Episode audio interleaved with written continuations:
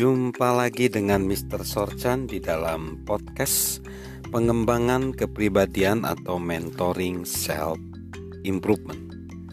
Pada saat ini kita akan mempelajari tentang apa sih peranannya pengalaman, fungsi pengalaman, posisi pengalaman di dalam self improvement atau pengembangan kepribadian.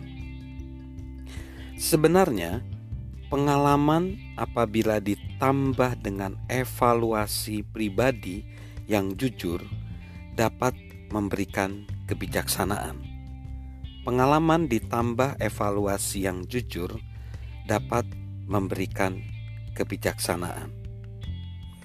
Pengalaman memang sangat ditekankan dan harus terutama kepada para pemimpin muda para pemimpin muda atau para eksekutif muda atau orang-orang muda sering kali rindu mereka memiliki pengalaman.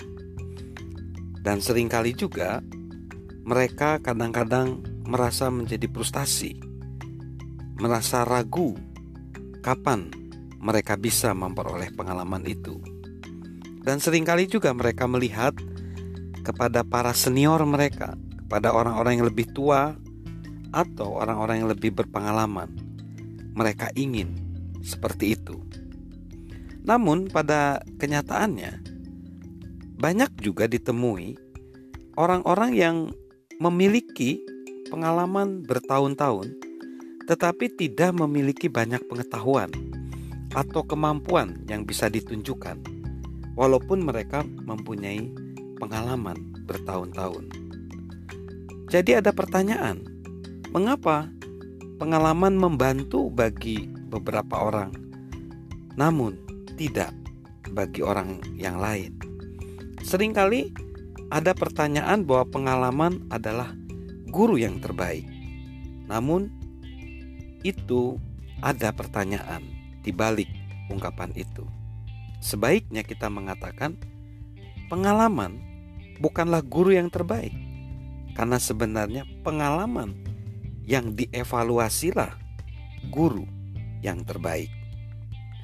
Bagaimana sih kita menggambarkan atau bagaimana kita melihat pengalaman itu berproses dalam kehidupan seseorang?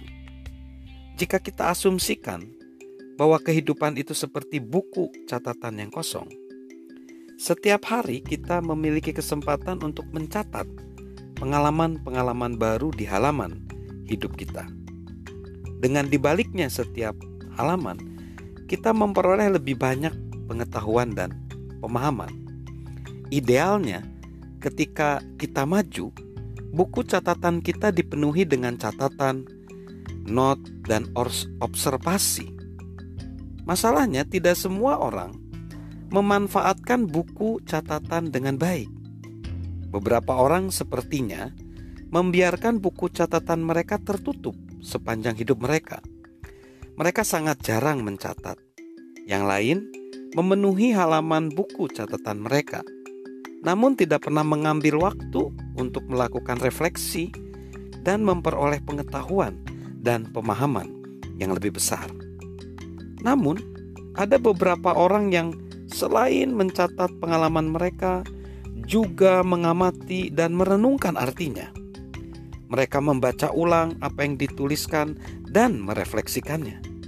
Refleksi mengubah pengalaman menjadi sebuah pemikiran, sehingga mereka tidak hanya dapat menjalani pengalamannya, tetapi juga belajar darinya.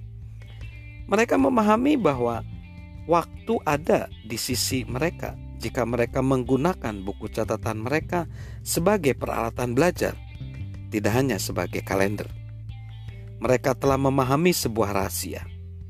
Pengalaman saja tidak mengajarkan apa-apa, namun pengalaman yang dievaluasi mengajarkan segala hal. Pengalaman saja tidak mengajarkan apa-apa, namun pengalaman yang dievaluasi mengajarkan segala hal. Salam sukses luar biasa dari saya, Mr. Sorchan.